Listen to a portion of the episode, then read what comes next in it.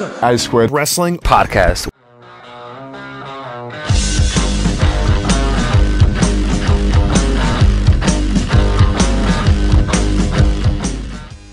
Hello there, everyone, and welcome back to another episode of the A Squared Circle Wrestling Podcast. Andy Quildan, joined by the returning Andy Boy Simmonz. Right. Yep, you? Yep. You have a nice holiday. I did, thank you. Yeah, I'm very sorry Yes. that we didn't get to do an episode. So if that was me that had gone away, it'd be all hell to pay. People slack getting slagged off on Twitter. I'll be being tagged into it, all sorts.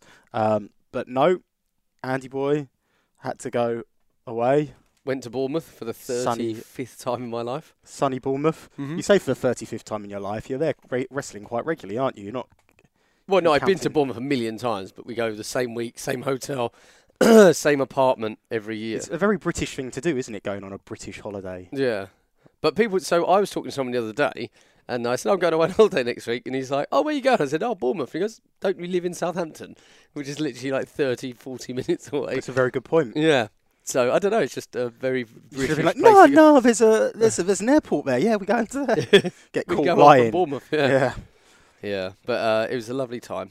Oh, good. I'm going on holiday via Bournemouth in the, f- in the near future. Oh, Yeah. you haven't told me. How dare you? So, uh, Where are you going? uh, I actually don't know. Oh, Oh, you don't get a choice in that, do you? no, The it's a family wife holiday. dictates. Oh, I'm yeah, going- of course. You and your sister Sister, yeah, and, and your wife and my wife and Calvin. and Calvin. Yeah.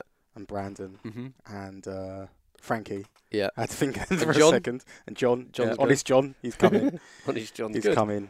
Cool. So um, that's coming. That's it, that's in the distant future, and you won't have to worry about missing a podcast because I'll make sure I'm. We'll record one, won't we, And before you go? there is actually a podcast which was recorded last week, but it hasn't been released yet. Which I think we, we will release it just because, um, and like I've ju- and it's not because um, there's anything wrong with the podcast. I literally just been very busy over the last few days, so never had a chance to to get it done. Um, but I recorded a podcast with LT Summers. Okay, so And- right, so you've done this to me before. This is a right. So do you remember? Okay, okay. So I'll tell what you did to me last week. So it's Thursday. I called you up. You go, oh, you got any news? Just having a catch up, like that a was, couple on- of no, that was gossiping Wednesday. ladies. Oh yeah, it was. No, it was Thursday, wasn't because Yeah, I came home on the Friday to Yeah. do your show. So a Thursday night, I called you. I got anything. You're like, no, everything right with you? I was like, yeah, I'm fine. Why? Oh, haven't you heard? No. Oh, you'll find out. I'm literally on holiday and you're winding me up. Okay, I'm trying to have a relaxing fun. time. But it just reminded me of the time. Because like that Thursday night, I'm thinking, oh, what's happened? Has someone hurt themselves at training? Or Well, I wouldn't so- be giggling about someone hurting themselves. well, no, I know, but you but you weren't giggling. You were like, oh, oh, haven't you heard? uh, and it reminded me of the time when I'm in Center Parcs in Nottingham with my fam, you know, my parents-in-law took us away for a weekend, and you call me up. Oh, something's happened. Um, somebody got m- very mildly injured at training. What?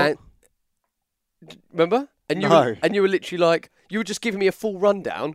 And I'm like, what do you want me to do? I'm in Nottingham. It's all in what are hand. you talking about? Someone got hurt, a minor injury at training. I'm only saying minor injury so people don't think someone broke their neck or anything. Who are you talking about? I can't remember the lad's name. I think, his, got- I think his name was Ben. And you're calling me up going like, oh, we've got all kinds of problems here, just ruining my weekend I've away. no idea. I was like, it- what am I supposed to do about it? You just don't remember the sit, but I remember it well because I'm I'm in the middle of the bloody splash park with the kids, and you're like, oh, we've got a nightmare. Like, can't you just not tell me? Like, there's nothing I can do from where I am. And it was just my point is, it was the same scenario. And if you can remember, maybe you could put some insight into it. But you called me up as if I was going to be able to do something from Nottingham. I've got no idea what you're talking about. Okay, I, I remember it well. And I sat there stressing about. it. We're only there for the weekend. I sat there all day Saturday. Call you up Saturday night. Is it is it all day? Everyone's fine. Yep, everyone's fine. So I'm like, cool. Thanks for ruining my weekend away. Okay. Yeah. So my point is, just please don't do it again. Please just let me have a, have a weekend off. Call me up. Tell me nice things. You had a whole week off. Yeah. Well, I don't often have a week off. anyway, how was your week? Did you manage without me? Well, I made a good comment, didn't I? I said, was uh, was Facebook just as good in Bournemouth as Oh, it is? yeah, yeah. yeah. Uh, my my week was very hectic, very busy. My life is very busy at the moment, and I'm quite stressed out at the moment. But Mm. you know, what can you do? But we're here. We're here, we're alive, we're well. Um, yeah. Cool. So, uh, what what should we uh, what do we start with? Well, I don't know. There's a few things we could talk about before we get there. I guess before we get to our destination. Yeah, we have a real good topic today. talk about. Yeah, I guess so. Yeah. Hmm. Um, so we could talk about. So I obviously uh, there's a lot of stuff coming up, isn't there? So I've got uh, television tapings. We never talked about those. No, we probably would have talked about it last week, wouldn't we? But obviously we didn't do yeah, one. we so didn't do a show. Oh, your World of Sport review. Let's start with that. Go on then. Tell me about this week's show, Andy. I haven't watched any of it. I'm sorry. Not because I don't enjoy it. I just don't have time. That's all I've got. I didn't see any of it. and that was Andy Boy Simmonz's World of Sport review. Thanks for listening. Tune in again next week to listen to Week his five? riveting review of Week Five. Yeah. Um, I've given up on it. have you? Yeah. Okay. Um, not in a horrible way. I just don't enjoy it, Mhm. and I don't know why I watch something I don't enjoy. Yeah. So, If you don't enjoy it, don't enjoy it. Yeah. um, so yeah, I was watching it this week, and I was just like, why am I watching this? Mm. It is still on my Sky Planner. Mm. Mine's been deleted from my Sky Planner. yeah, it was a big decision, but, but I guess you can always catch it on ITV Hub. Can't Yeah. You? Um, so uh, yeah, Okay. it's over for me. Yeah, maybe next week I'll do week. I won't be able to. I'll probably. I'll probably watch it again. I, I, yeah, I'm under no illusions we'll both eventually get around to catching up on it. But Um, so, uh, yeah, we have a television deal per se, Yeah. something like that. Um, and uh, it's causing quite a lot of stress in my life, Andy. Not gonna yeah. lie. So I imagine there's like maybe there's not a million people, but there's like a million questions people want to kind of know what you know. First one, you know, we're not going to talk about it because you can't, but you know, people want to know who it's with. Well, I've been told but c- can you say at least like it's actually a real television it's a channel? real it's, television it's channel. not like an online streaming service. It's a real television channel. I've been told we will be able to let people know. uh, Well, people will be told on Friday what it is. Whether or not that's the case, don't know. So, no. if you listen to this post Friday and you still don't know, then you're as, as much in the know as I am. But um, you know, everyone has to do. Uh, there's a lot of legal paperwork and stuff that has to be done.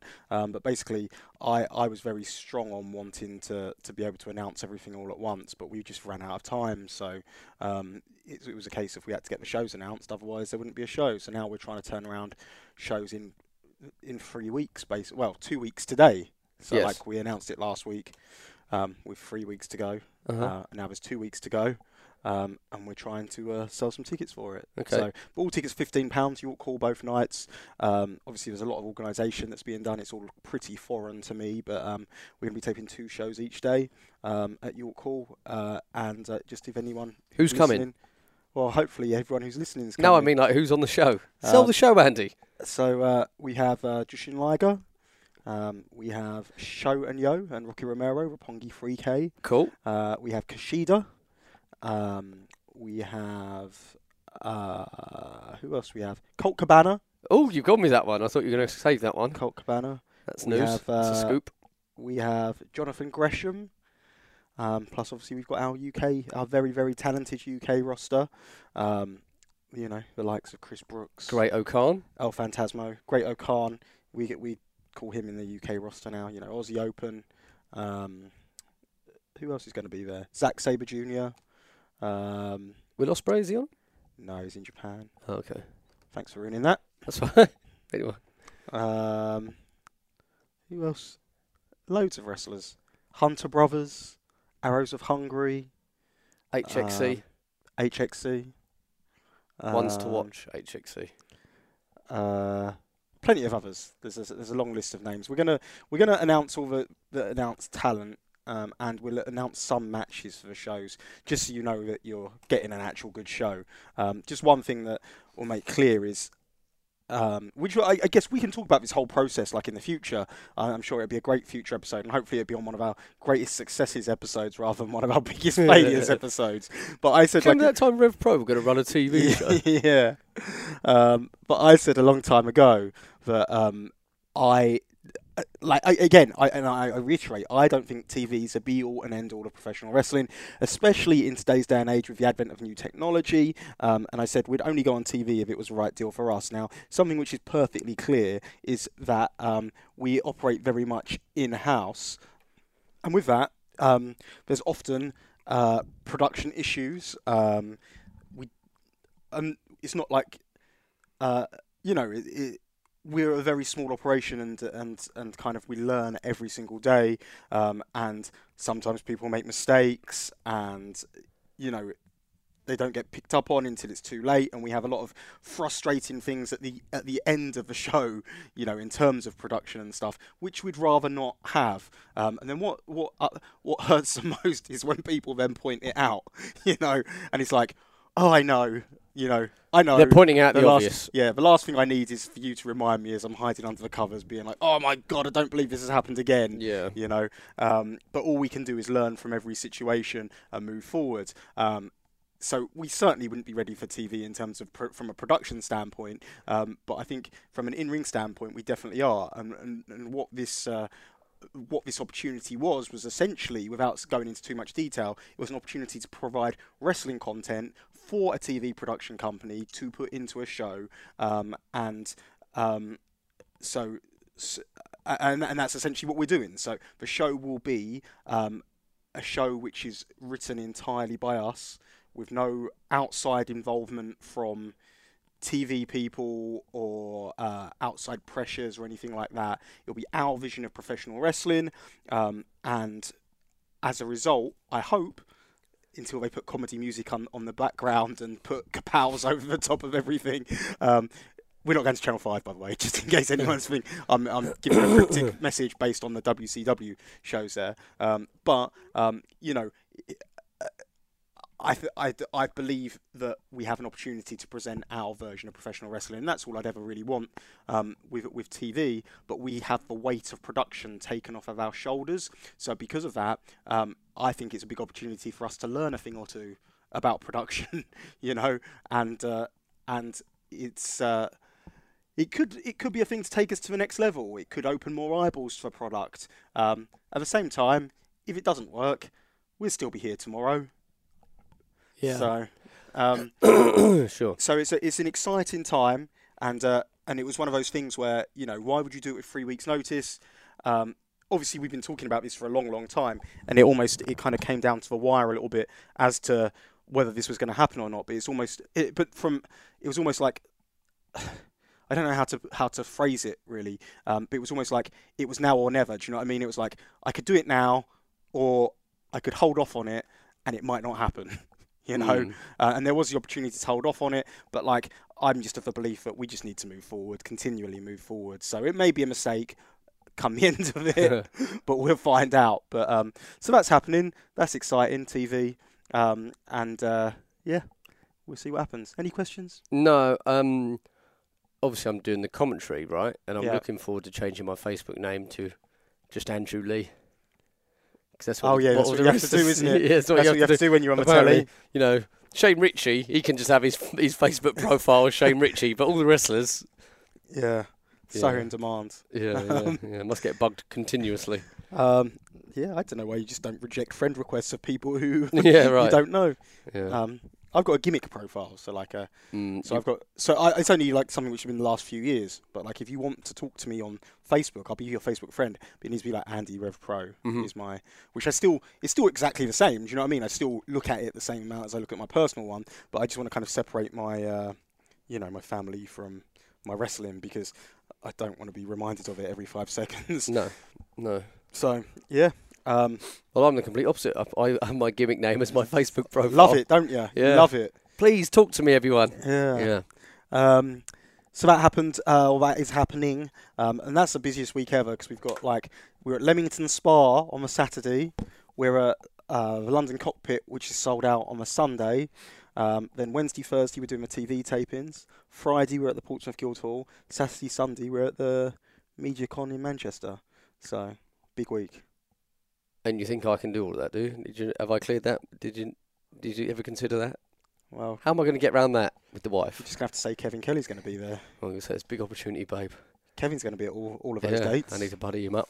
so Yeah. I don't need to buddy him up. We're already buddies. of course you are. Yeah. Um, he's heard the podcast. He thinks if he's mates with you, he can be mates with me. yeah. um, politics. That's the way it works, isn't it? We'll ask if he'll be a guest, can't we? Yeah, absolutely. Yeah. Yeah. Um, that'd be a nice idea, actually. We'll get Kevin Kelly on the podcast. Well, we've got a week of. We can get all sorts on that week, can't Yeah. we? yeah. Rocky. Oh, yeah, we get Rocky. Yeah, yeah. I can't promise we get Jushin Liger on. But Colt Rocky. Cabana. Oh, we can have Colt Colt Cabana. Cabana on this one, and I'll say, why'd you never ask me to do yours? But yeah. You've known me. He won't want to do 15 it. He won't want to do it at all, but we can force him. Yeah. Um, but we'll say encourage him in case he hears that. I mean, encourage. Yeah, Yeah. yeah. Like, come on, mate. Oh come on! Everyone did yours for years. Please. Please, we need the numbers, man. Um, so uh, that's coming up uh, this past weekend. You'll call on Friday. Yep. Um, and Southampton on Sunday. Both very enjoyable shows. Did you Yeah. enjoy yourself? I did actually. Um, I don't know if you like me saying this. I actually Preferred Southampton. preferred Southampton. So did I. Yeah, I just I don't know. Just thought it was a smoother show. It was a bit more to my you know taste. You had Lance Archer as the big baddie. Well, he was on Friday. As a No, I know he, well. he was, but like on Sunday he was like, What? Sorry. All right. what does that mean? What does what mean? Um, yeah, I don't know. I just I just preferred Southampton. I had a really good time at Southampton. I thought it was uh, Mm. under. I don't under I underrated show. I don't know. I think everyone who was there had a great time, but I think that um, yeah, I think watch it on rpwondemand.com. Judge for yourself. I thought it was a great show. Yeah, I did. I thought I thought um, Summer Sizzler was a great show as well. I thought it was a, yeah, very, very nice show. So I just had a real good time all around. yeah, So uh, those two shows, uh, I was quite worried about that weekend because it was a hard weekend as well. Because obviously Ring of Honor were over as well. Um, we obviously never sold out York Hall. I mean, we had 900 plus in, but it wasn't the normal, you know, 1100 to 1200 we have in. Um, so I was quite obviously I felt like the card was strong enough to to sell it out, but obviously we didn't. Um, so uh, I was quite worried about it really, but it turned out fine, didn't it? yeah, it was good. Yeah, Yeah. and obviously we had Monday Night Raw, and the Shield got back together. Well, man. That was cool, man. I read about that on Rajar.com. Did you really? Yeah. Mm. No, you didn't. I text you. I said, "You seen the Raw. It was proper good." Yeah, And I replied I to Mark. yeah. I've got it on my Sky Planner though, Oh, yeah. so I'll. Uh, I don't think I was, uh, for what it's worth. I I I followed WWE, but I I read about it on Twitter. I was like, oh, I'll watch that. you used, to tell it it, was you used to tell everyone you watched it every week, didn't you? That was a lie. Mm. Can we also discuss as well, just whilst I'm sipping my ice cold coffee, Yeah. your drinking habits? What? Well, I came up to the office earlier, and you were sat outside. Yeah. And what did you have in your hand? A bottle of Diet Coke, In one hand, and what Yeah. did you have in the other? a cup, a, like a cup from. I bought it from Greggs. So you had like a coffee cup in your hand, Yeah. and you were drinking your Coke out your coffee cup. Yes. Because I don't like drinking out of plastic Interesting though, isn't it? plastic bottles. I'd rather so right. If the scenario was this, right? You get a bottle of Diet Coke, like a plastic bottle, 500 mils, 99p, right? Yeah. Let's say it's 99p. You have a can that's 330 mils, also 99p. You'd rather spend a pound on the. I'd rather buy the can. I just don't like drinking out of plastic bottles. What's the logic? Why though? I don't know. Is it a hygiene thing? No, Because cans are obviously No, much less but- hygienic than a bottle. I mean like if there was a glass bottle and it was like 199, I probably wouldn't buy that. But Coke out of a cold glass bottle is probably the best. well, yeah, Coke out of a cold bottle. Is, Diet Coke There's a, instantly. but there's a reason why I can't remember what it is, but there's something to do with science why the glass bottle is nicer than the plastic bottle. Yeah. So It's all in your head. Still the same stuff. yeah, I know, but there's actually a re- look it up on Google. Okay, but not now. No, because you've got uh, you've got the rest of the podcast to listen to. So anyway, slagged off you and your drinking habits. I also eat uh, pizza with a knife and fork. Yeah, that's, yeah, right. Yeah. You'll order a Domino's, Yeah. like an actual Domino's, and you'll eat it with a knife and fork. Yeah. Wow. Well, I don't know why that's so weird. My Wow. brother does the same. And do you, have, do you have ketchup with your pizza as no, well? right? no, no, no. Oh. I've ketchup with a lot, but not Okay. not. Someone. I, I've got visions of Finley. Finley, he, my son, he has ketchup with his pizza. That's weird, man. Well, all right, you tell him. It's got tomato He's an sauce on it eight-year-old boy, already. you little weirdo. I will. I will. um, yeah. Anyway. Okay, Um, let us know, everyone. Do you eat pizza with knife and fork? well, and we're not talking, but okay. So I can understand if you go to Pizza Express and you know they have that thin Italian pizza and you eat that with a knife and fork. Mm-hmm. But Domino's pizza. Yeah. I don't know why it's so weird. I just don't like get my hands all greasy. Okay. Yep. But still, like you're big on the napkins afterwards, aren't you? Yeah, All over your hand, like yeah, mouth and yeah, yeah. yeah. It's like to be clean. Um. Okay. Should we talk Uh, about today's show? Yeah. Okay. That was good, actually. What was good? The wrestling.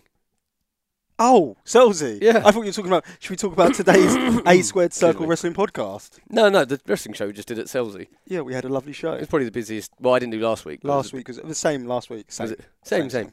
Okay. Um, so yeah, Because obviously we're like at the, I guess the peak weeks of the peak weeks. I'd say So- it would be a drop off next week. Um, yes, possibly and possibly not, because I think that They're still on holiday next week, but yeah, but then, so I think it'd be. I think it'd be busy. Here's my prediction. The reason why I think it would be busy is because the first week was quiet yeah, because there was a staggered um, school holiday for some people had split up on that day, yeah, right? So regardless, next week will be the last. So next week will be the last week of the holidays for. Um, everyone. so, so like even the, the so basically the people who were at the, on holiday from that Monday because they split up the Friday before yeah, that will be their last week of holiday, I see. right? and the people whose first day of holiday it was will still have another week of holiday after next week. So Okay. theoretically, it should still be strong. Okay, But who knows? We'll report back next week. I'm sure it will be. Um, did you find out how many people were in the building today? No, I did. go on. One thousand seven hundred twenty-two. Oh, really? Got written down. Yeah, that's a lot of people, isn't It it? is a lot of people. Yeah, Yeah, I know. No, I never found that out. No, yeah. Because, like I because say, you're a numbers man. I'm a numbers man. Uh, I know. I just like to remind people how lucky they are to wrestle in In front, front of of that many men- people. That many and people. and they take it for granted as well because it's like, oh, it's just a camp. It's not just a camp. Yeah. you know. But we obviously, um, with with my shows, like I always try to emphasise, um, it's all about hard work, isn't it? Yeah. And you actually said something which I thought was very interesting coming from your mouth the other day, didn't you? About uh, do you know what I'm referring to when you told you said to me about um, that like uh, the the kind of lazy style of shows are thing of the past now. Yeah. You know, like the you know. Just a simple, basic, Yeah. can't be asked. Yeah. yeah. Not can't be asked, but you know what I mean. hmm Like it's almost like a thing of the past now, right? Yeah. Well, yeah. I get yes and no, but yeah, I know. I know my point. You're the, you were making the point. Yeah, I know, so- but it's almost like you can't say it's gone on. You know, it's not. You can't say Brian Dixon doesn't draw anymore. no. You know, so. But I just think as a, it's almost like it used to be. Do you remember the, the, we've talked about this terminology? Internet shows. It's almost like internet shows are the majority now. Yeah, including WWE. Yeah. If you watch a WWE show, it's more in that vein. Well, certainly the pay per views. Yeah. yeah, it's more in that vein than it is. But even the, even the TVs, like the TVs haven't been bouye for years. No. You know, so uh, yeah, Yeah. it's sort of like you. Gone are the days of, and I'm sure it'll go full circle and go back round because that's what always happens. But at the moment, gone are the days of um, being a wrestler who can't work. Yeah. Do you know what I mean? Like Mhm. when I say can't work, you know, there's di- like, you know what I mean? Like, yeah. There's different of- varying of what what kind of work that you enjoy. You know what I mean? So like, you know, for anyone who might say, you know, comparing, um, I don't know, a technical wizard like Zack Sabre Jr. to someone like the Flatliner. Do you know what I mean? Like, you can't really say that they can't.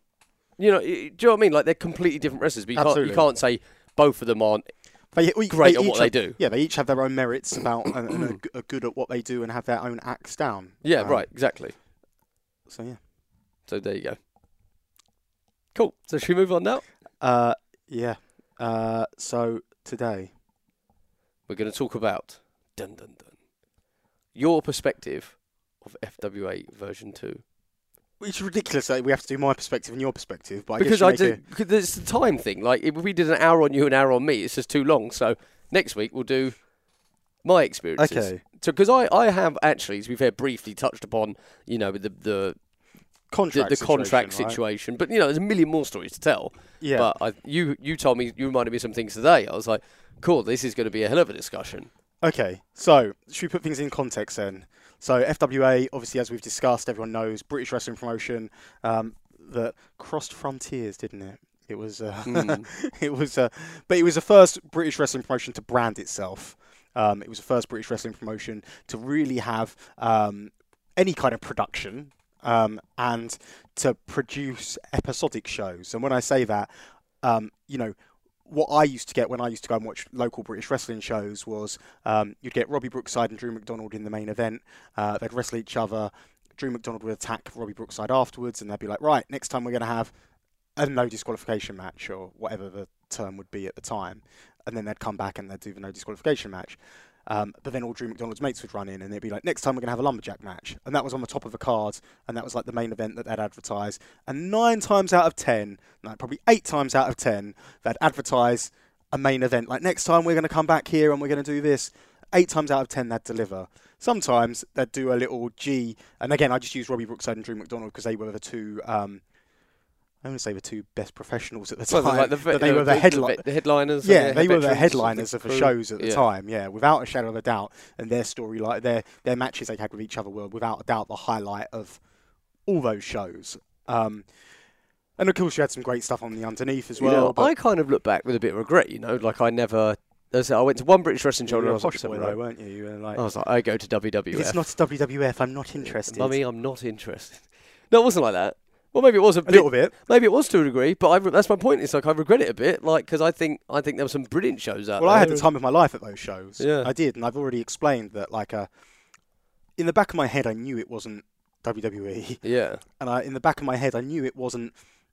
It wasn't all very good, but I was willing to suspend my disbelief because, like, it to, on another level, not just like on a wrestling level, but Yeah, like, yeah. you know, like, okay, I'm going to give it. Do you know what I mean? Like, Yeah, even if it wasn't very good, I'm just like, You I'm giving this a benefit of doubt. yeah. Like, a, bit like a.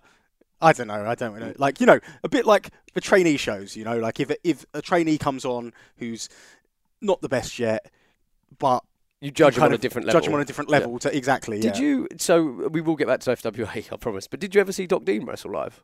No, I didn't. No. No. Oh, okay. Not that, not to my knowledge. No. no. Okay. Because I think he started with WCW in like '97. Yeah, and I was, I was, yeah. Oh no, no. So I was, yeah. So I got into wrestling just after that because Robbie Brookside had just come back from WCW Oh, okay. when I started watching UK Right. shows. Okay. Yeah.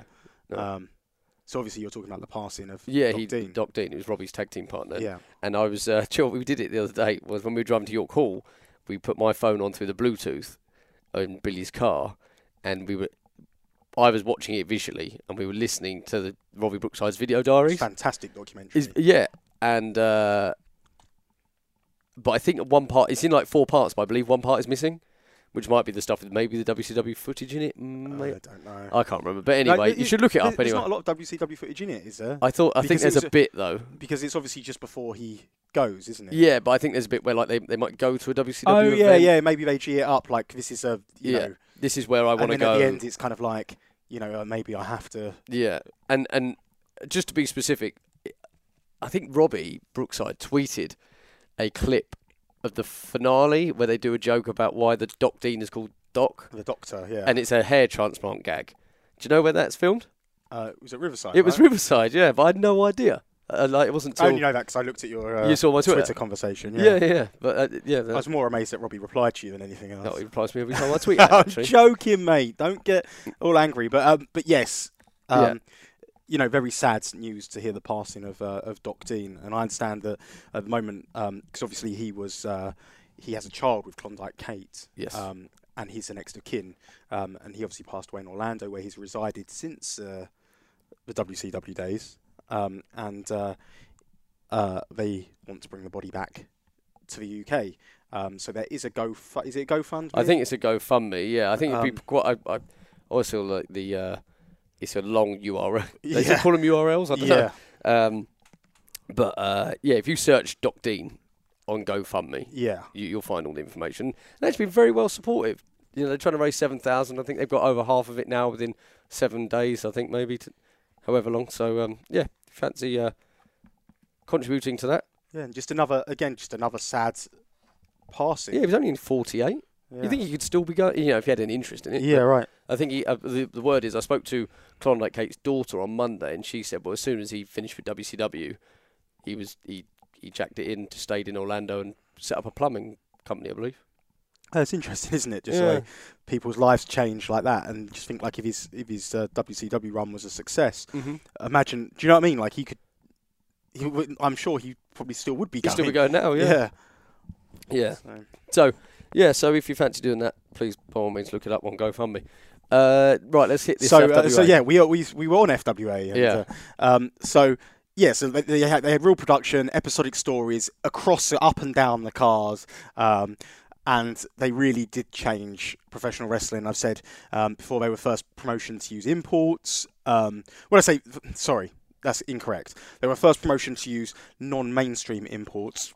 Um, so guys like AJ Styles, um, Samoa Joe, um, give me some other guys that came over. Well, like they Uh, did the frontiers one, a Low Ki. yeah, Low Ki. Paul yeah. London they had on those. Yeah, FWA and even like, even the ECW guys like Jerry Lynn, um, Balls Mahoney, guys like that, you Mhm. know, um, who wouldn't be perceived as draws in the United Kingdom, they still brought those over, and they really were the first promotion to deal with a niche.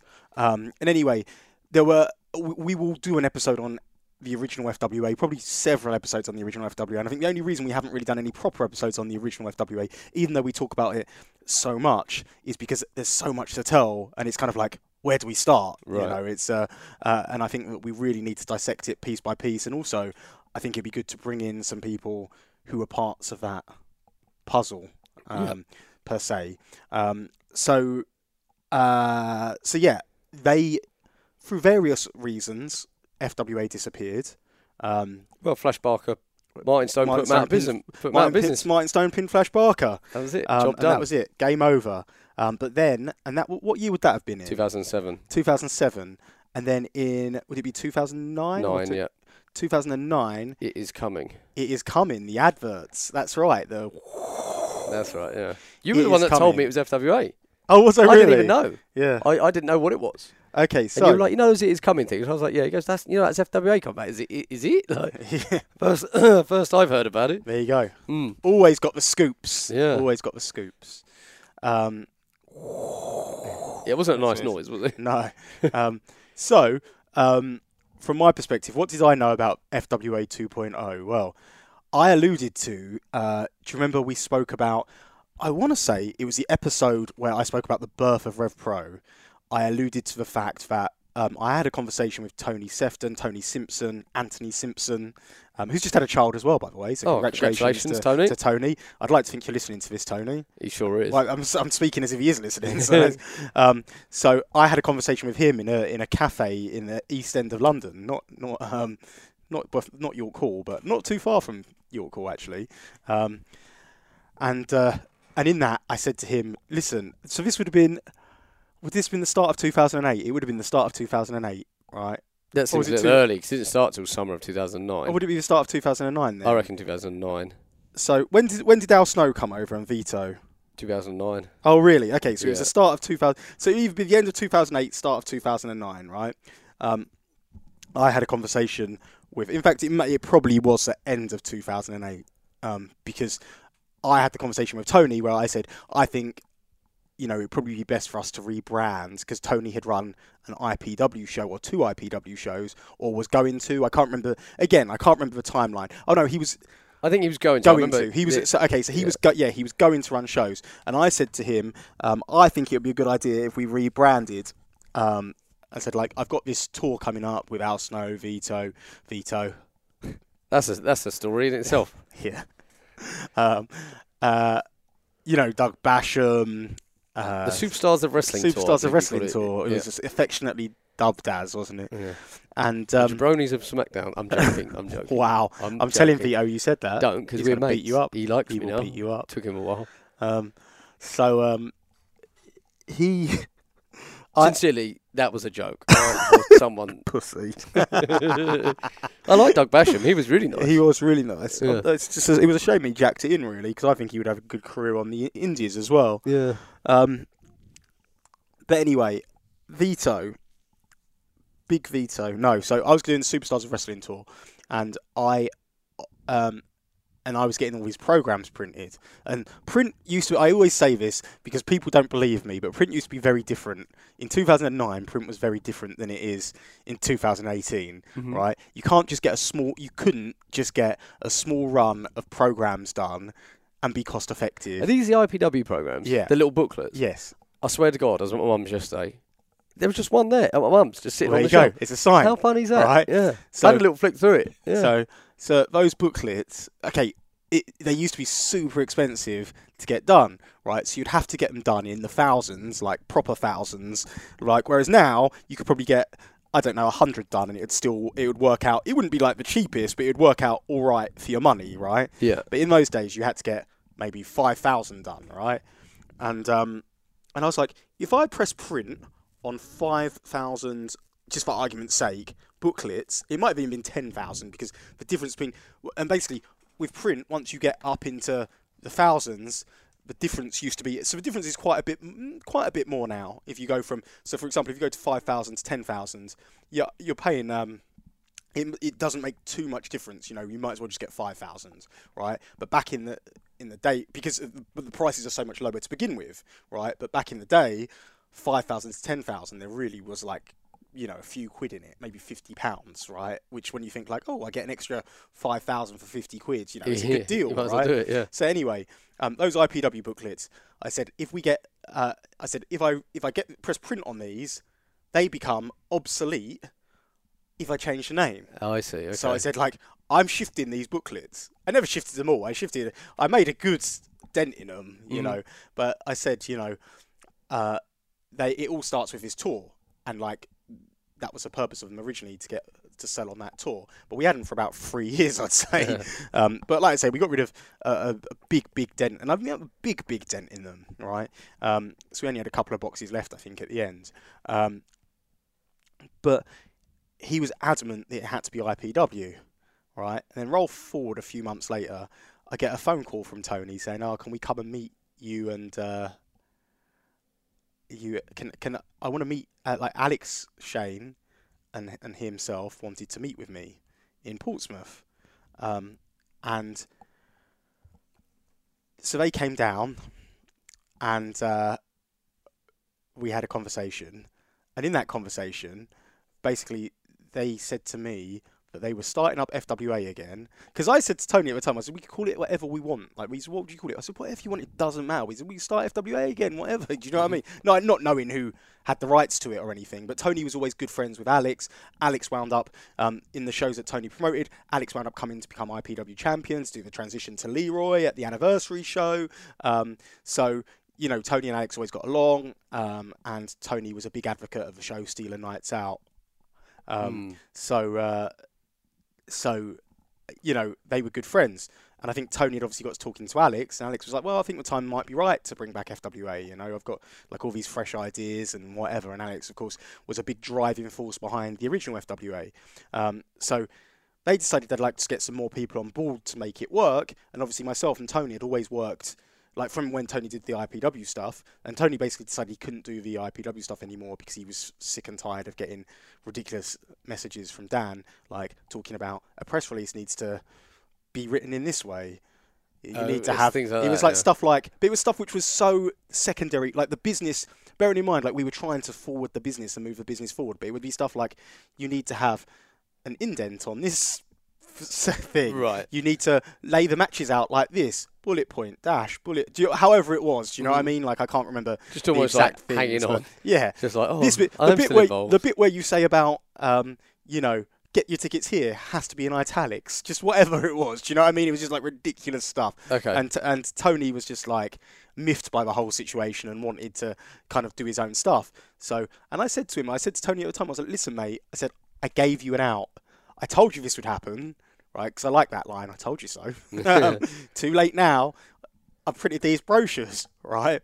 And anyway, Tony and Alex came to me and they said, um, you know, Tony still wanted to run shows, but he didn't want to do it under the IPW name anymore, so he needs a new name. And I was just sitting there thinking, if you just said this like three, four months ago, do you know what I mean? There wouldn't be an issue. We would have already have a new name. We already would be a new brand, and you wouldn't have any of these worries. And I'd be working.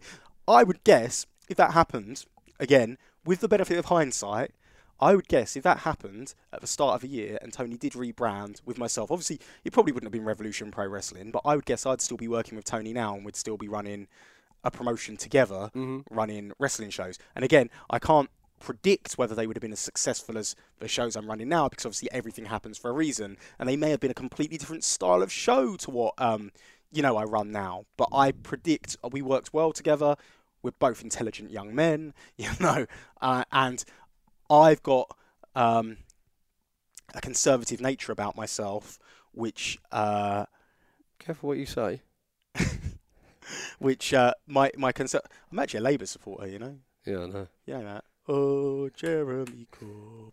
Anyway, um, Shouldn't talk politics. no, we shouldn't because we're not here to talk about politics. We're all here to talk about professional wrestling. Mhm. And I, um, I wanted to. Uh, I can't even remember. You've just thrown me off. Just So you have a con- Let me you have a conservative nature.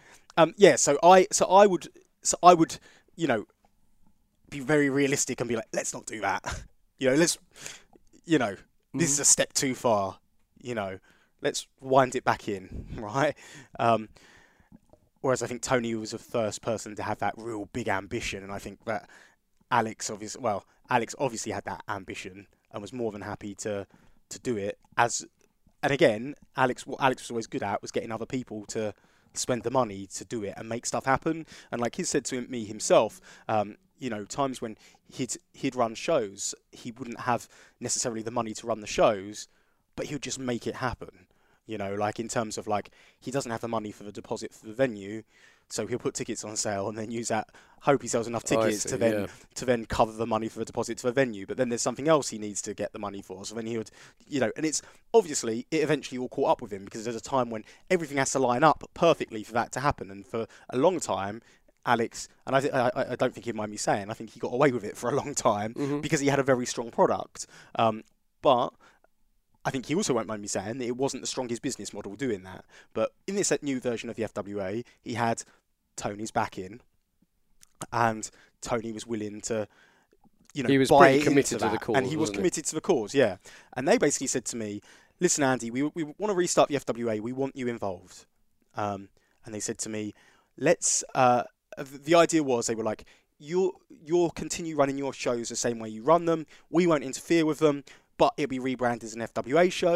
And they said to me, "You're allowed to make X amount of money," and I can't remember what the figures were, but say for example it was a thousand pounds, right? Then after that thousand pounds, all the money would go into a pot, the FWA pot, right? And you'd be entitled to I think maybe twenty five percent of it, Okay. right? And then So that's if you, excuse me, you ran a show. So, So- you ran a show in Sittingbourne as FWA. yeah, The and takings were, you know, the So the- profits were so- fifteen hundred quid. and the so yeah, profits were fifteen hundred quid. I'd take the first thousand pounds, Mhm. and then I'd take twenty five percent of that five hundred, right? So I'd take whatever Okay. that would be, Uh, and then 175, 125 125, whatever. Um, so I'd take 125 of that. The rest would go in a pot, the FWA pot, okay. right? Of which I'd be a whatever it would be, like five, ten percent shareholder of the new FWA, along with Mark Sloan. Um, I can't remember who else, Mhm. but like Tony, Alex, Tony, Alex, yeah, and then there was maybe a couple of others who he said would be kind of shareholders in the. I honestly couldn't like. I could look. I could probably look through emails and tell you, but I can't. Honestly, I can't remember who who would have been involved, right? And anyway, I was just like, uh, no, uh, because to me, I was just like, FWA is kind of done. Was that my that was my mindset? I was like, you can obviously revive it, and I think if you were to revive it, I think a one-off show could have been a a big success, bringing back some of the old names. Yeah, but uh, very similar to ECW One Night Well, I Stand. was going to say, yeah, yeah. Yeah, and I think that could have been a big success. But I think bringing it back, just why? Like, just leave it where it is. Maybe come up with something else. But you know, they were adamant. FWA's a you know the the name. It's got the history, and we can play off the we can play off the history of the promotion in the promotion of our events. And on paper, in theory, it was a very good idea. But one thing about FWA was it was revolutionary, and to be revolutionary, you have to kind of keep moving forward. You know, so um, so anyway, I I I turned it down, um, and Alex got Alex. I remember at the time got really really angry at me because he thought I was, uh, you know, being, uh, I guess, rude in terms of I was just like. It, I remember it was going on. It went late, and you know me. I go to sleep really early, don't I? And and uh, and like it got to like I don't know, like maybe ten o'clock at night or something, and I was just like, I just wanted to go to bed, and I was just like, listen, I just it's not, and I essentially Was kicked this him in out. person? Yeah, yeah, and I essentially kicked him out my apartment, but not in a like get out, but in a kind of like. Let's just talk about this another day because, Yeah. like, I was just knackered, and I remember we went to a Chinese, and I remember LT Summers actually was uh, came to the Chinese with us, and, he and he kind of he heard all this conversation, and he knew um, he knew it wasn't like gonna work, you know, and he was kind of like he backed up what I said afterwards and was like, yeah, you know, you've done the right thing, Mhm. um, because like it would for me, like so, so for Alex and Tony, it was fine because they never had anything to begin with. Do you know what I mean? Whereas I had my IPW shows and I was in control of the brand and I was running stuff and and like for me to to switch to FWA. To go from It was an owning unnecessary risk. yeah, and especially because I owned hundred percent of the shows that I ran, to then be like, oh, you're still doing the same thing. And by the way, if you make over X amount of money, you need to give Yeah, you need to X give it amount to back us. to us, Yeah. right? And it's like, well, where's your risk? Mm. Like, you know, I'm giving you my shows, my audience that I've built.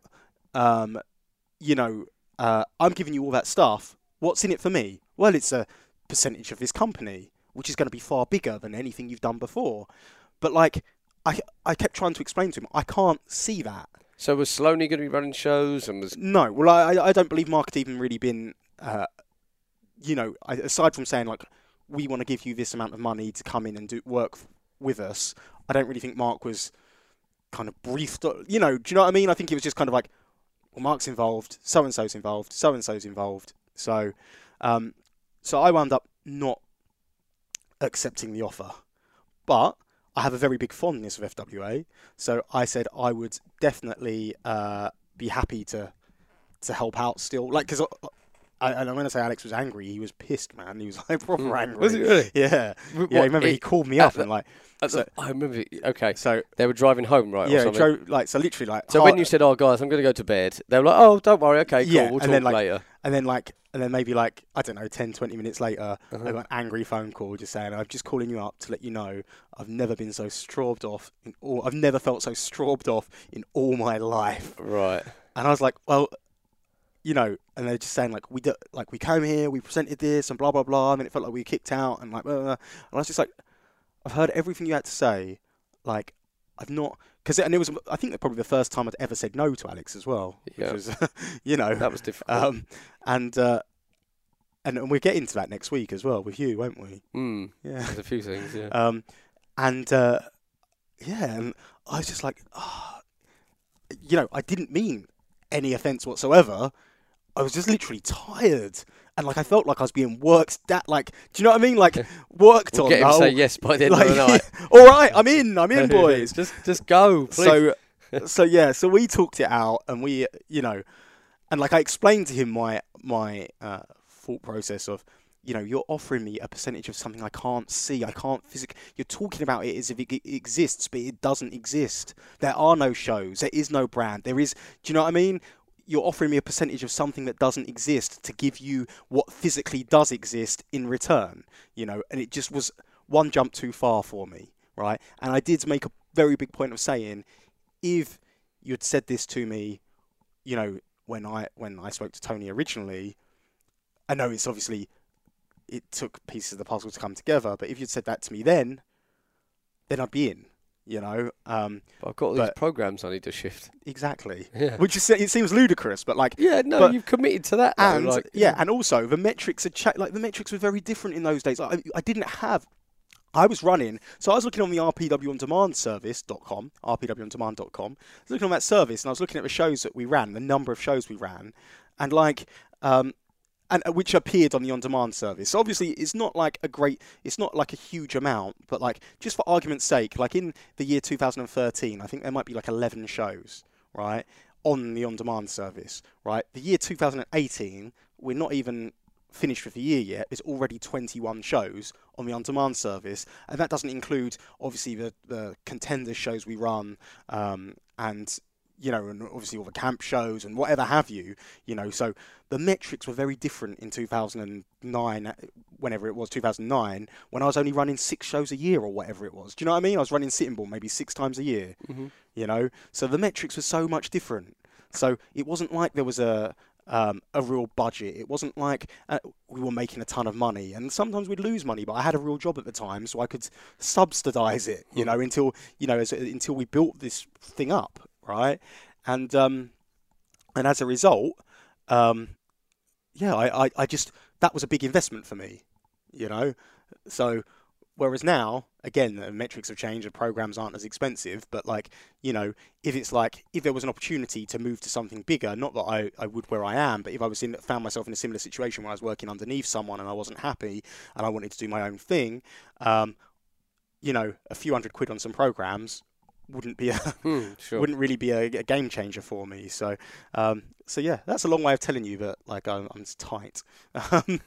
But um, so anyway, we talked it out, and um, and and and we kind of, you know, agreed to be friends, um, and moved on. And uh, and and he, I said to him I'd still happily be involved because I had a fondness for FWA, um, and he asked me if I'd be one of the bookers for FWA, and I I was like, yeah, sure, because I felt I was excited to work with a different product in terms of something fresh. And I said, like, I, I pitched a lot of ideas in terms of, um, you know, I think it needs to be fresh and exciting. So I always say I've, I've spoken to in the Greg Lambert's second book. I think I, spoke about this uh, idea, but um, so FWA had a red and yellow card system, and when and it was never really utilised to its fullest extent in the in the old FWA, um, but it was something that I think could have been used to get a lot of heat, right? So I said bring back the red and yellow cards, and I said in tag team matches, if someone gets red carded, why not send off someone?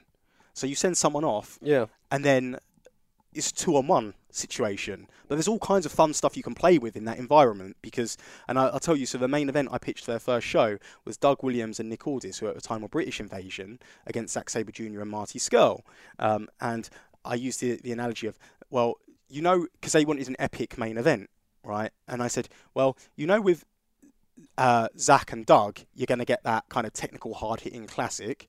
You know, with Marty and Nick, you're going to get that showmanship, you know, aspect and that main event vibe. And Nick and Marty, obviously great friends, work together for years, so they have good matches with each other, right? And I said, ultimately, if you want your big singles match, you you wind up having, um, you know, Zack and Marty working as the baby faces, um, have uh, them cheating constantly. Marty, the hothead, winds up getting himself disqualified only by doing something that you know if, if Nick and Doug are cheating the whole time, Doug, Marty does something that you know they're doing, Yeah. gets himself sent off, leaving Zack to fight from underneath on his own. Then Nick gets caught cheating, so Nick gets DQ'd. He gets the red card. You know, he, they, earlier on he might have got a yellow for holding Yeah, a hold okay. too long, whatever. Yeah. He winds up getting a red card. So then it comes down to Zack and Doug, and you get to have your blowaway singles main event.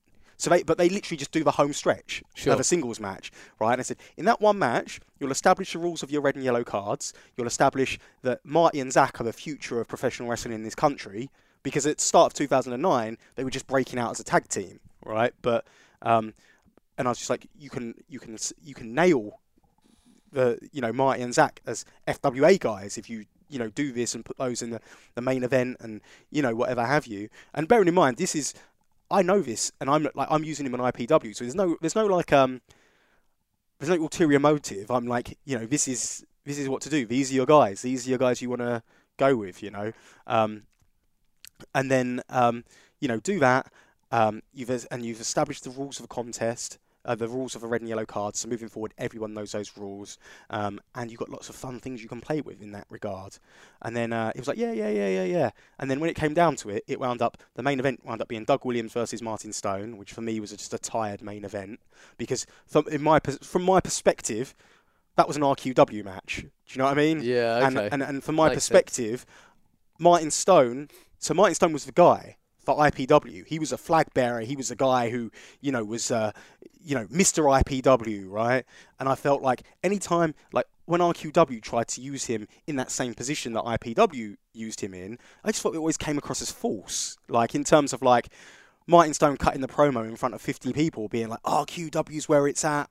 Da, da, da, da, da. yeah. And it was following a successful formula that we'd done in IPW, but it was almost like Martin Stone was past that point now. You know, he needed to move on to something Mhm. else and something more exciting, right? And so for me, I just felt that was a, a tired match, and I just felt that it almost exemplified what was wrong with the previous incarnation of FWA in terms of it held on to.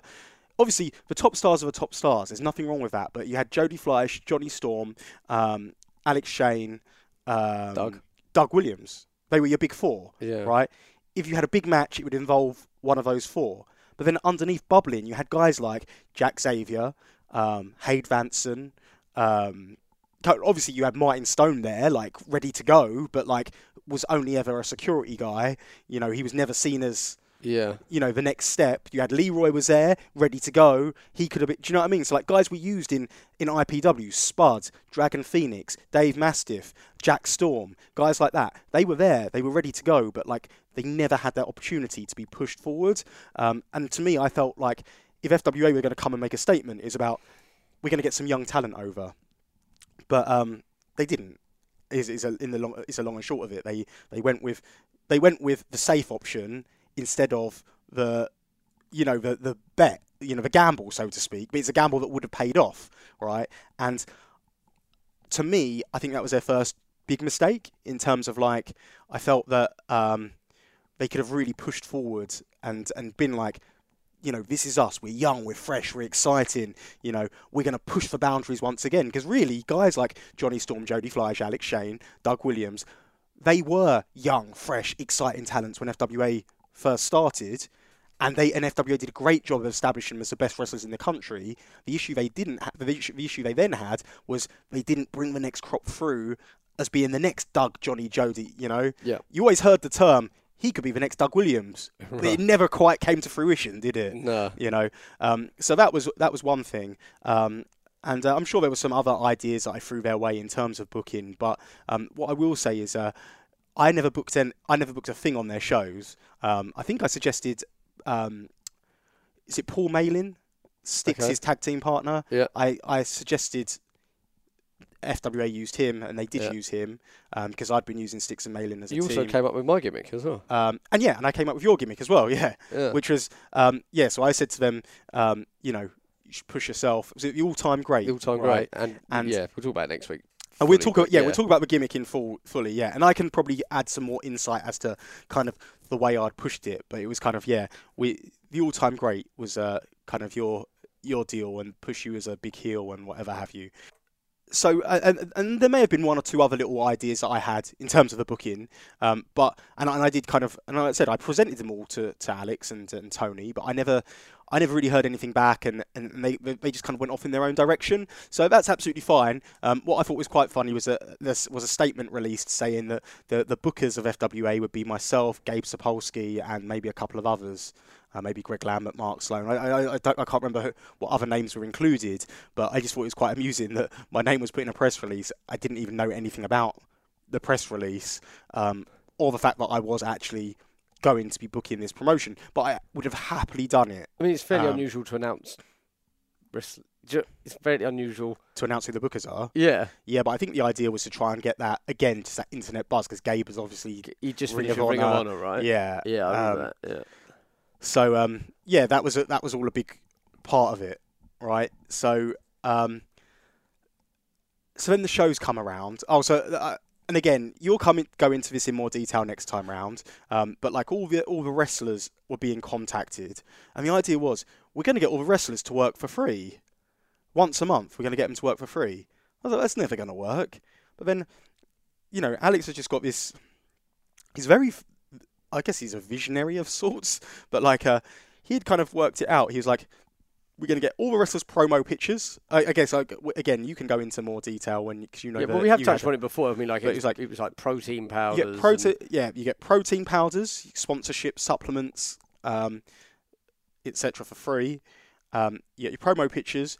Um, you get insurance, personal insurance, um, and anything else. I'm sure that might be the cut. Um, but they're the th- they're the three things that appeal to me: Yeah, promo pictures, protein, and insurance. and uh, PPI.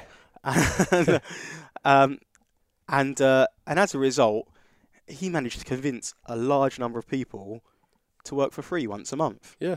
um, and get them under contract, um, which I was amazed by and also slightly hurt by because I was like, I'm paying these guys. Yeah, I mean, to I work would, for me. I would get texts from a n- not a million, but enough promoters. It was getting awkward. Are Yeah. you working for FWA for free? Well, no, not exactly. You know, it's like, well, well, I mean, you know, I've got my insurance now. I did get that. Like, I, I we have told that story before, but did get insurance. You know, it was getting awkward Yeah. and embarrassing, and people were like, well, why am I paying him when I when he's working for him for free? You know, and Yeah, so so that obviously was. part of that was just the kind of British wrestling mentality of like, you know, oh, why is But he I do- could, I, I legit. I'm his mate, you know. So for me, I was just like, wow, well, I could get you promo pictures. Like insurance is just, again, it's weird. I guess we'll talk about this another time as well. But like insurance is something that a lot of wrestlers don't have. Like so, Yeah. as a wrestling promoter, obviously I have um, public liability insurance, employers liability insurance. But as wrestlers, you should all still have Your ins- own. your own personal insurance. Um, and it's not a lot of money to, you know, it's probably the cost of maybe one or two bookings a year to get that insurance. So to put that in perspective, Alex was probably on a group deal on the insurance. So the money that it would cost him would be a lot less than that. So it was a very good, very clever, worked out deal um, in order to get the guys to, to kind of commit to that. And obviously, that opened the floodgates for people. Again, everyone, something that was a characteristic of the original FWA is people from the outside loved to slag it off. And that just gave even more ammunition for people from the outside to slag off people involved with the new FWA. Yes. Um, and obviously, you know what British wrestling's like. It's almost like, again, you you know the real story, right? So you, like you say, you had insurance, you had your pictures. So any um, anything you do, any any kind of work you do, your uh, what you get in return is a value of what you do, right? And even if it's, you're not getting paid physical money, if for you getting protein powder, getting uh, insurance, getting those promo pictures, um, if having all of that stuff is worth a greater value to you than wrestling for one show, you have made an exchange, and therefore, Yeah. you've made a decent deal for yourself. Sure. right? Well, it's only yeah, that So- money I would get, I'd just spend on that. And remember- and it might and, and even though he might have got a deal on so for example he might be sponsored by a protein powder company so not that you ever got any protein powder Yeah. but like if he was sponsored by a protein powder company like he could probably get that protein cheaper than you can therefore he's making more yeah, it, do you know what I mean? It So didn't it's just kind of- me where it, it doesn't matter where it comes from, yeah. And it's just an exchange. So like you give your services, and in exchange you get something of value. A So bit like that one um, PW wrestler used to get paid in wrestling figures. who was that? No, I ain't gonna say. I'll ask you off air. Okay. Um, yeah, well, ask me off. Ask me off air, and you say whether we'll say. He's actually a really nice fella. But don't you remember he used to get paid in like boxes. No, I really the, don't remember. The latest Jack's but it was probably worth it for him. Well, that's and my point. It wasn't really probably a bad deal. Yeah, we got a bunch of quid's worth of figures. Yeah, and like so, for, so for the Gauntleys, they're probably like, oh, we're giving him seventy quid's worth of figures. Yeah. right? And for him, he's getting 200 quid's worth of figures. Yeah. Do you know what I mean? So Yeah. like, because to him, his value of those figures Yeah. is the cost is not the cost price, It's it's, the the, re- the retail. retail price. Yeah, and he was a big right? collector as well. So so One there you go. people in the country, as far as I'm aware, to own a PN News WCW prototype. Oh, I know who you're talking about now. Yeah, and uh, I actually don't know who you're talking about. I remember we had this conversation. I was telling someone the I can't even me, but yeah, I can't remember. I can't remember the. Uh, And PN News phoned him up and said, "Oh, technically that's mine." Yeah. He was like, No, it's no, not." no, it's not, mate. like, I paid big money for that." You know. yeah. So uh, yeah. Um. Anyway, FW. so, uh, so anyway, so you got that exchange in value, um, and that's what money is. Money is an en- energy. It's a, it's, a, it's if you if you look at it as a, just a physical item, then you're not going to get very far. If you just look at it, but if you look at it as an energy, then that's all you you know. Whatever. I hope you that say makes it's better sense. to view it as an energy. Yeah, I, do- Yeah. I would absolutely say it's better to view it as an energy because it's kind of like. Uh, so I think, for example, time is just as important as money.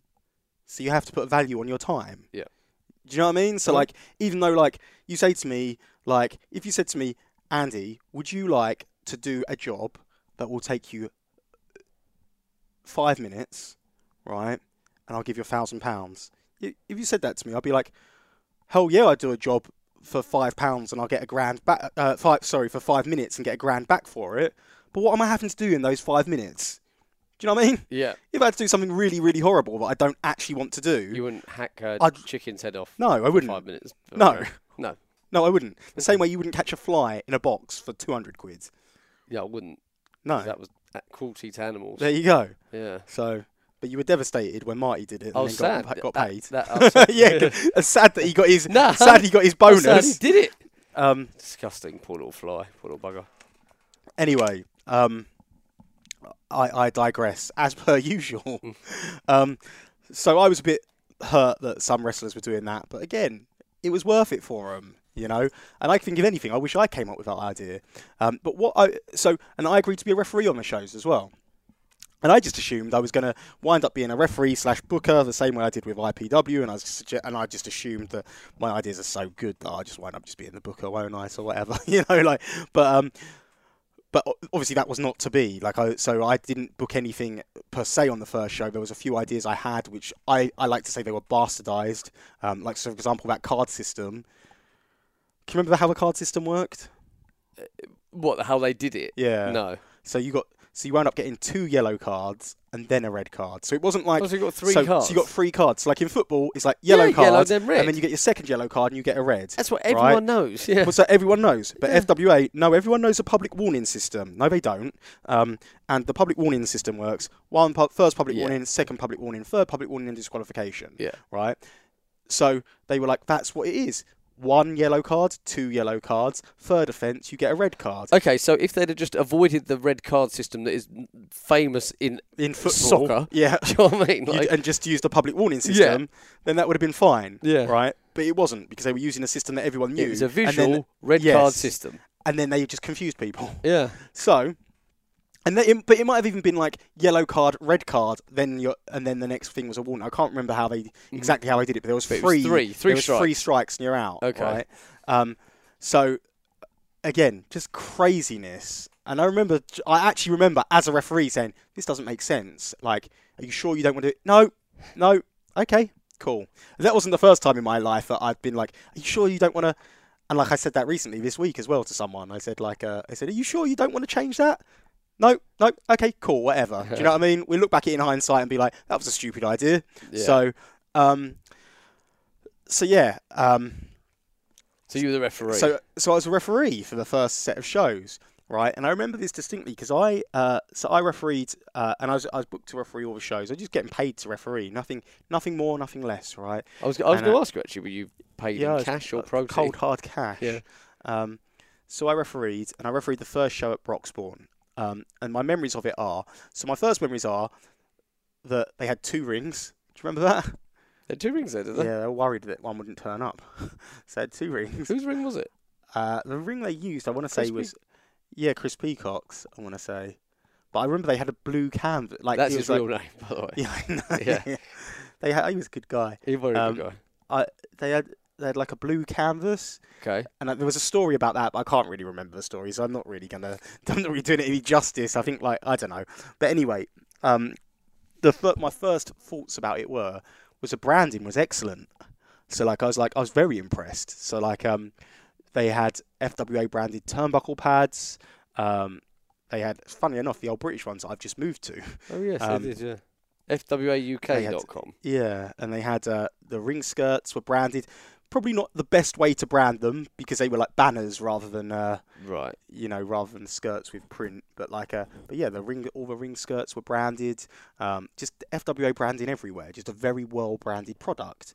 And I saw that and I was like, wow, I need to up my game. The production was higher, and I was like, I need They to. had a lot of lens equipment, didn't they? Yeah, they had a lot of lens equipment, and I was like, "Wow, I need to up my game in terms of IPW now." And that was a that was just before the IPW anniversary show, and that led to me getting the, the printed canvas, the IPW printed canvas. I got IPW printed skirts. I got the IPW flags.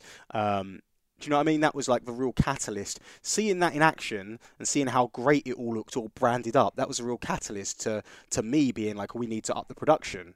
Um, and and uh, so again, you can say what you like about FWA 2.0, but they did exactly the same thing that the first FWA did in opening eyes as to what can be achieved if you you know if you put a bit of attention into detail. And I credit that to Alex a lot because he's someone who he has visions like great vision. Um, he just always needs someone to help not not someone to help pull it off. He needs to not lose focus do you know what I mean because he has Mhm. so many so many irons in the fire that sometimes he'll forget about one thing and move on to the next while the other thing's still going, you know. And I Yeah. feel, and like when he's when his mind's on something, he can like that. Yeah, that um, you know, that FWA set was I, I thought it was terrific. You know, especially for the time. Just putting it into context, you know, because like if you look at it now, you just be like, well, there's nothing really special about that because that's the norm. Like we obviously have printed ring canvas and branding everywhere. IPW does, Progress does, Attack Wrestling does. You know, there's a number of different promotions that are a proper brand. A lot of promotions they spend money on that before they spend money on the wrestlers now. Not be, not so before they spend money on wrestlers, but you know they'll spend a lot of that money on the branding stuff, which is kind of unnecessary because you have to get the shows in place first.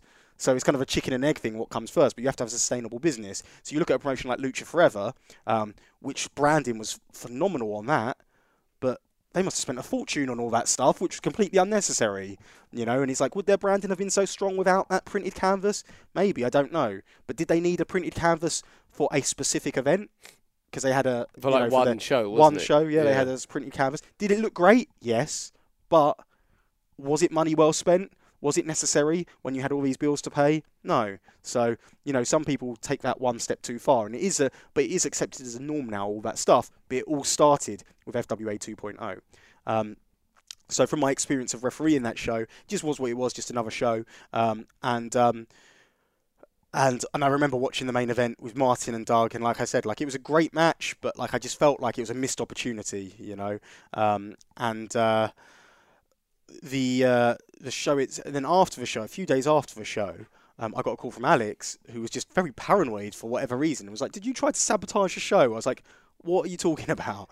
And he's like, "When you were refereeing, he's, you kept walking in front of the cameraman at ringside, like getting in view of shots, right? The the ringside cameraman. He's like, if you did you do that deliberately to try and sabotage the show? I was like, no, absolutely not.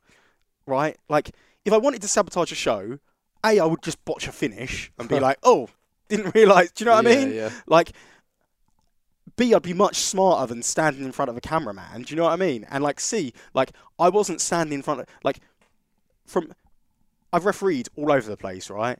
And like, I've just done, like, so I was in the middle of a stint with NWE, right? Who were doing everything for TV, like national TV in Spain. And I'd specifically been taught how to work a TV. Do you know what I mean? How to work a T, like, Yeah, and like not to like sound like a ill gooey about it, but like, you know, you were learning pre- predominantly under. Would you say Rikishi? Rikishi, yes. Who's grown yeah. up in the pro wrestling business? Yeah. You know what I mean? Like for for a man who I don't know the man, but like let's say for a man who might have some faults, he knows the wrestling business and- uh, inside and out. And, and the argument I made, I said, look, I said, look, Alex, I said, if you don't believe me, I said, watch me, watch me refereeing, watch back the footage, right? Look at the hard camera and look at where I'm stood based to the hard camera. If I wanted to ruin it, I'd stand in front of the hard camera shots, right? Do you know what I mean? Like the ringside cameramen, that's up to them to find their shots. Sure. It's not up to me to. Do you know what I mean? Like mm-hmm. they're they're on the outside. Look, at, do you know what I mean? I'm not focused on them. Like I can work the hard camera, you know. Um, and uh, yeah, and and he kind of was like, oh yeah, okay, all right, yeah, just thought I'd check, you know, because it just seemed a bit odd because you know, you know, whatever, you're a good referee and we never had that, but whatever. And I was just like, okay, cool. And I said, listen, I think it'd probably be best if I don't referee any more of your shows because I'm not a, uh, you know, I don't want to be accused of stuff like this, and I don't want to put myself in a position where I'm accused of stuff like this. So let's just move on, and I won't referee any of your shows anymore. And because you know, I don't, not, I had, like, would I've liked to have done them? Yes, I like doing wrestling shows, but I guess I was in kind of a position where I had a real full time job. Um, and I was trying to run my wrestling promotion and trying to grow a wrestling promotion. So to me, I was kind of like, you know, I don't need to be doing this, right? And especially because I get very passionate and frustrated when stuff doesn't go the way I think it should be going. Because I'm all in when I do hashtag all in. when but when I'm when I'm involved with something, I'm all in. So like, um, just for example, like if I was doing, um, you know, like when I was doing NWE, and again another story for another day, but they'd do a number of infuriating things where I'd be like come on. Like the time, and I've, we spoke about in the podcast, like the time we did the shows in Malta. First time wrestling had been in Malta in like 10 years or something. It was on national TV. It was like the wrestlers were even on like stuff like their equivalent of QVC, whatever their shopping channel was, like going on to sell. Do you know what I mean? Like being like guest presenters on that and, you know, going to autograph signings in Burger King and in high schools and stuff like that, right? And, um, and they ran two shows, two nights, same building. They ran one show, it sold out straight away. So they did a second show. It didn't sell out, but they sold like a few thousand tickets, like quite a few thousand tickets to it. Um, so like the metrics of selling out were very different. You know what I mean? like they probably sold like five thousand to a six thousand seat building, right? Um, and the the night, the second night was the sold out. One of the two nights was sold out, and they added a night, right? And I was like, um, they were doing the same show both nights. I said, you can't do that. You ju- like, why would you do that? Andy, what you need to understand is that people who bought tickets to the, the added date were people who couldn't get tickets for the second date. First date. First date, sorry. The first date we advertised. And I'm like, no, that's not how it works. If you're a wrestling fan and you've not had wrestling in your city for 10 years, you're going to go to both nights Yeah. right? And then that was obviously uh, um, you know, um, that fact was compounded when we the next day we did like an autograph signing the day before everyone had to go out, including me. I was just like stood there like a sore thumb. Um, do you know what I mean? Like you got big wrestling stars like me, um, and uh, doing the meet and greet, and people were bringing up pictures of the night before. Oh, They'd see, literally got, do you know what I mean? They'd gone, they'd gone to their equivalent of boots or whatever and got their picture processed, Mhm. and they're bringing up pictures for us to sign of the night before. And it's like, we're giving them the exact same show. Are you mad? Do you know what I mean? And they changed you it. still could have changed it though. They, they changed a couple of things, but not much. okay. You know, they changed the main event. Um, they just changed a couple of things, but not, like I say, not much. Um, and uh, yeah, so and, and stuff like that. So if I, if I get Did any of the other wrestlers say? I think he's right. a couple of the wrestlers did, um, I remember Pac did. Um, But like, who did you have? Mr. Kennedy was, uh, I I think, was the couldn't give a headline. do you know what I mean? Like, Hey? a lot of them just didn't care less, right? Really? They Yeah, couldn't okay. care less. They were just like, Yeah. whatever. Do you know what I mean? And that was kind of the. I don't know. I guess that was kind of one of the bad things. That wasn't Rikishi wasn't there at the time. Like I don't Yeah. believe if Rikishi was there, I don't believe that would have happened. Yeah. Um, but like, uh, He was busy doing the Hulkamania He was- Australia tour. well, he, they fell out with each other, and then he wound up, yeah, he wound up doing that Hulkamania Australia tour, which would have been an NWE, it- which would have been an NWE tour, which I would have done. There was also a tour of South Africa, which I could have done as well. Which we like, I had the injections to go to South Africa. Um, we had the the the itinerary booked. We had the um, the contract signed, and then it just got cancelled. Ric Flair was going to be on those shows oh, in really? South Africa. Yeah. Okay. Um, so that was a bit of a disappointment that that didn't happen. Yeah. Um, Wish you had those injections. so, yeah, I'm saying it was got, yeah, whatever, yeah. um, so, uh, so yeah, so I passionately would, uh, you know, if I was involved in something and it didn't make sense, it would just be so frustrating. And I don't think I could have stood there in my right mind being like, yellow card, yellow card, red card. Do you know what I mean? Like I'd have just been like, oh, I'd have Oh, been no, this hating is it crap. because you know, uh, seriously, I like I like I passionately like there was stuff I watched and like even like from uh, some of the later stuff with the uh, was it the Ascension and stuff like that. I'd just be like, oh my god, guys, come on, not the called the Ascension? Yeah, they were. Yeah, Alex's stable.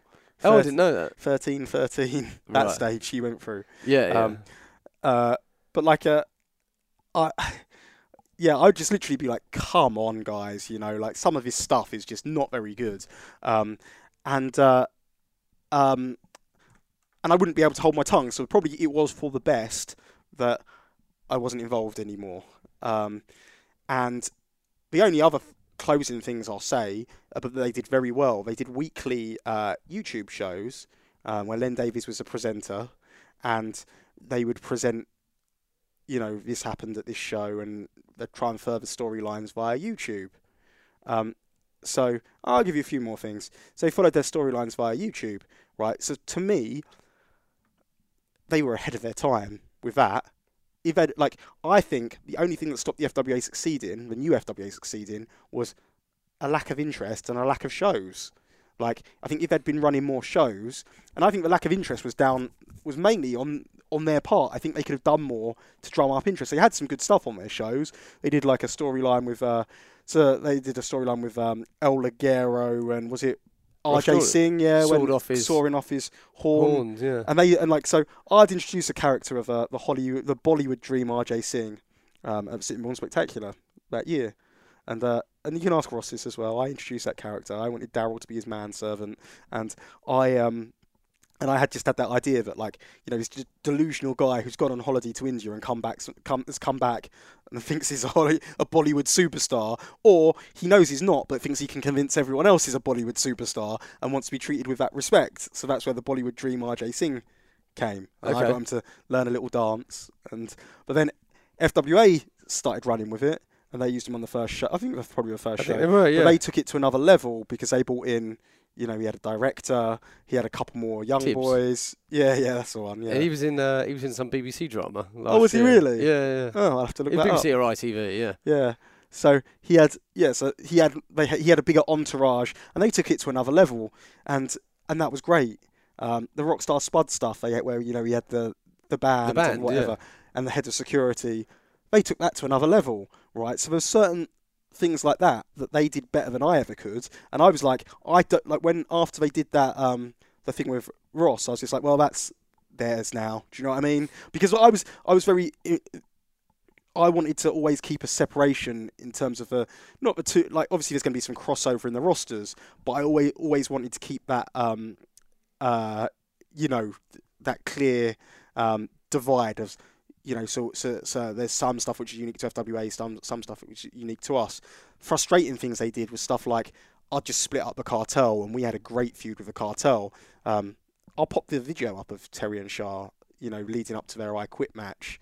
Um, but we had a great feud with those two, and FWA. And I said to Alex, like, they've just split, I've just split them up, and they've tagged the cartel together. And then it was like, no, we want Shah to be the babyface and Terry to be the heel, and that, like, we're going to split them up as well. We want Shah to be the babyface and Terry to be the heel. And it's like, yeah, Shah can be a fantastic babyface, but do, do you know what I mean? Like, Yeah. Shah's like Shah's got potential to be the top guy anywhere as a heel, you know. Um, so a little frustrating things like that, but um, you know, aside from that, the the stuff they did uh, on uh, on the YouTube channel. When you look at how many weeks that went on for and how many how few shows they had, they did a great job of just recycling the same content again and again and again and again, week in, week out. And like I say, it, they were years ahead of their time in that respect. So I like I'll give you this example. So I say so I don't know if anyone knows, but I had an on-demand service, IPW on demand in 2009 or maybe 2010, right? I you know the same uh, you know you can watch the shows online, but it was like you had to buy the shows individually. It wasn't like you pay. Oh no, there was a subscription I think where you could pay a monthly subscription and watch everything, or you can watch the shows individually online. So I had that in 2009, 2010, right? And the world wasn't ready for it yet. I was ahead of my time, right?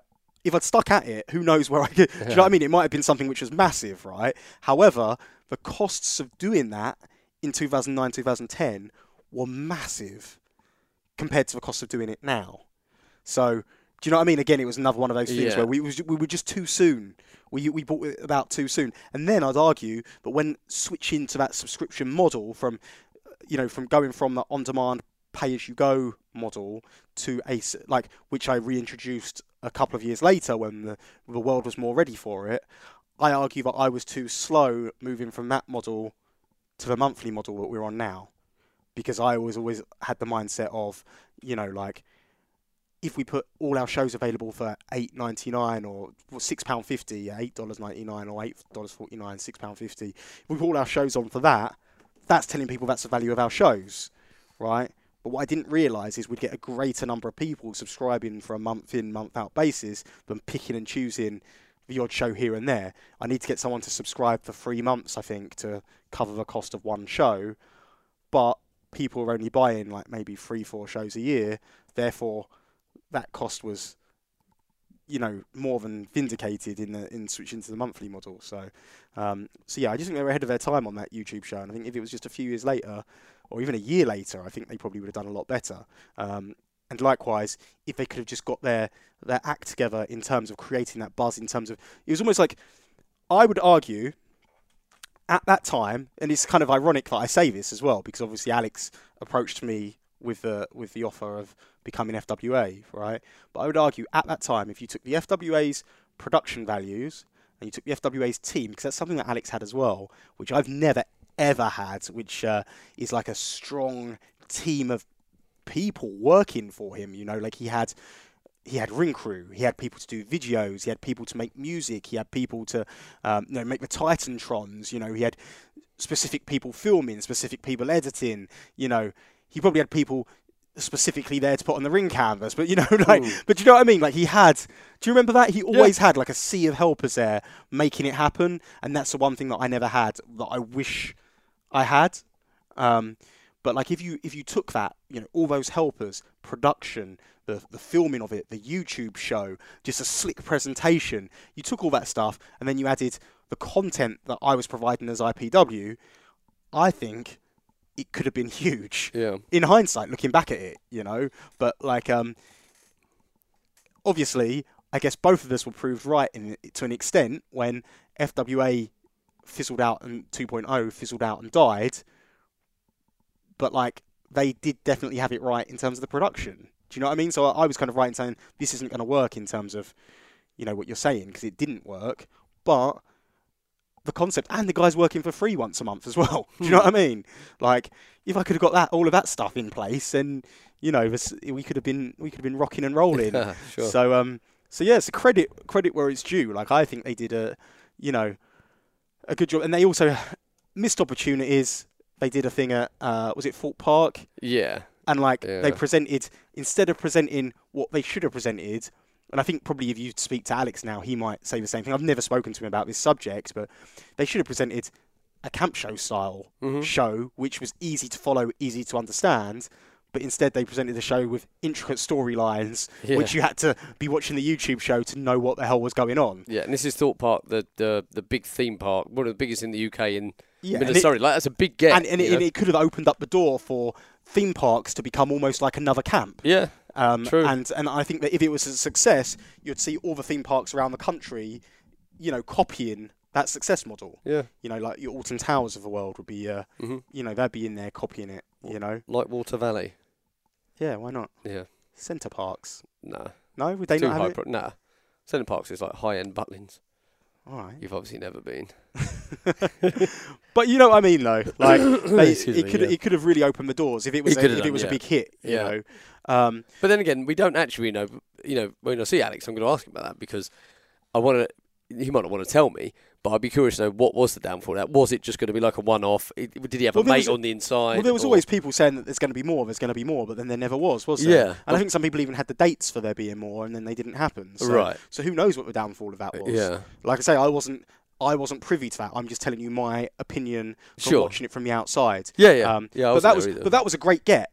Do you know what I mean? Getting that, um, Mhm. you know, getting that deal. That was a great get. You know, obviously they did the the uh, expos, the comic cons. I guess NEC they, memorabilia you know, thing. the memorabilia, yeah. And um, and again, another another hard thing about that was they ran full shows as uh, you know, like there was stuff that they did though, like FWA, like uh, they were they put Bret Hart into their Hall of Fame, and That's like- right. Yeah. and it's like, well, Bret's not really going to be on the show. He was at the sh- he was at the Comic con. He was at the Comic Con. signing. That's right, because I went. So I, I yeah, more to my story, but next week. But I that was the first time I'd seen Alex in a long time, and I was a bit like, oh god, this could be a bit awkward. And he said the same. He said it to me. He said, "Oh, I was a bit worried when I saw you. Not worried, but he said, oh, I was thinking this was going to be a bit awkward." And he said, oh, "But when you came over with a big smile, I knew everything was okay." And he, I think the idea was the following day, Bret was doing like a Q and A, and then I don't know if it's planned or not, but, but Oh, he was yeah. presented with like a, a certificate or like a plaque of being in the British Wrestling Hall of Fame, or but it wasn't like he was never part. He was never in the ring as far as yeah, I'm he was never given a fee to No. appear on the show, but he was advertised as if he was going to be on the show. right. Um, okay. and uh, and it was advertised as if it was like a big standalone show, but obviously it was a show which was part of the this. Yeah, I think it was like an afternoon with Bret Hart, and then FWA hijacked it for five minutes. Yeah, so that that happened, but the, what I mean is, sorry, is um they had they they're advertising like I think they called it did they call it British Uproar or something? They ran an actual full show. At yeah, that, yeah, I was there because I ended up ring announcing one of the matches. Oh really? Yeah, I think well, it might be Spud versus Nathan Cruz, maybe. Um, so uh, they ran a full show there, but again, that was another one of those when when you're at a uh, exhibition, there's a clue in the title, right? Yeah, Exhibition. So we need to give them exhibition style wrestling matches. Let's give them some high flying, give them some hard hitting, give them some boo, give them some yay, give them a uh, a idiot's guide, a crash course in pro wrestling, not intricate storylines. Um, and I think that's kind of where it fell off a cliff. And then it was almost like that was their only shows at that point, wasn't it? The the, ex- the exhibitions, the expos, and there was no hall shows anymore. Yeah. So that would be 2009. I want to say the next time I went to the NEC for another one of those memorabilia things, it was kind of thing I was into. It was Slam Wrestling, Chris yeah. Peacock, So there you go. Huh. Um, and that was like three months, six months later. Yeah, Yeah, so it never quite fulfilled its potential of what it could become FWA 2.0. Um, I think it was there with the best intentions, um, and uh, but it just it was almost like a lot of the right pieces were in place, but there's still some pieces to put into place. And again, just a few years too early, it seemed, Mhm. um, and and at the end, it just it literally just fizzled out, didn't it? There was never an official closure of there it. was. I got a text. Oh well, okay. I, Yeah. So what you got a text saying this is done? Yeah, Okay. yeah. So, but I mean, there was never a public official closure. I was a not okay. Just the DVDs just wound up being put for like a pound each or something. Right. And yeah, that, there was never like Okay. yeah, there was never like we're not running any more shows. It was just hmm just quietly went away. Yeah. All within the space of Twelve months, eighteen months. 18 months maximum, I'd have thought. Yeah. Yeah. So there you Cool. go. Cool. So FWA 2.0 from my perspective. Yeah. Obviously, Andy can add a lot more insight to that because I wasn't really. Again, I was only involved on the outside. I was I was involved on the. I was involved from the start. Uh, at the start, um, I observed from the outside as someone who was uh, running a professional wrestling promotion at the at the time, um, and uh, yeah, I wasn't in, wasn't wasn't involved. You know, like, uh, after the first show at all, so I didn't really know what was going on. But I used to hear all kinds of stories all the time, um, which again I'm sure you can give a bit more insight to next week, a bit more juicy episode next week. yeah, I hope so. I'm going to sit there and write stuff down, actually, stuff I remember and Let's hope conversations let's hope you're better at, at writing stuff down than you are at reviewing World of Sport. No, I'll be interested in this. So, yeah. wow, that's strong. No, I meant because I'm on it. Oh, okay, yeah. Yeah. cool. All right. Well, thanks everyone for listening. Um, I think that's been a fun podcast. Yeah. A lot, too. like, lot more light-hearted than our last episode. Yeah, it certainly was. And, Yeah. uh, we needed that week break, didn't we? Yeah. oh. Yeah. And next week, uh, I will get that the, the, the interview with LT Summers as well. It's uh, it's going to be there because and it will go up as an episode, a numbered episode as well. Because LT Summers made a very good point. Right? Do you want to hear Yep. the point he made? Please? So he said when we get to episode 100 of the podcast, we'll be Yeah. like, we've done 100 episodes of this podcast, right? So you can say that, and I'll be like, well, I have. Uh, okay. so anyway, everyone, thank you very much for listening. It's been a pleasure talking to you all as always. Um, please, please show your love if you want to come to the TV taping. It's 15 quid a ticket. RevolutionProWrestling.com uh, for that. Follow me on Twitter at a Quildan, A Q U I L D A N. Um, and you follow Andy as well if you want. He's at Boy Simmonz. B O Y S I M M O N Z. Don't try and remember his Instagram handle because it's very hard to remember. Um, but yeah, thanks very much for listening, everyone, and we'll talk to you again next week. Good night.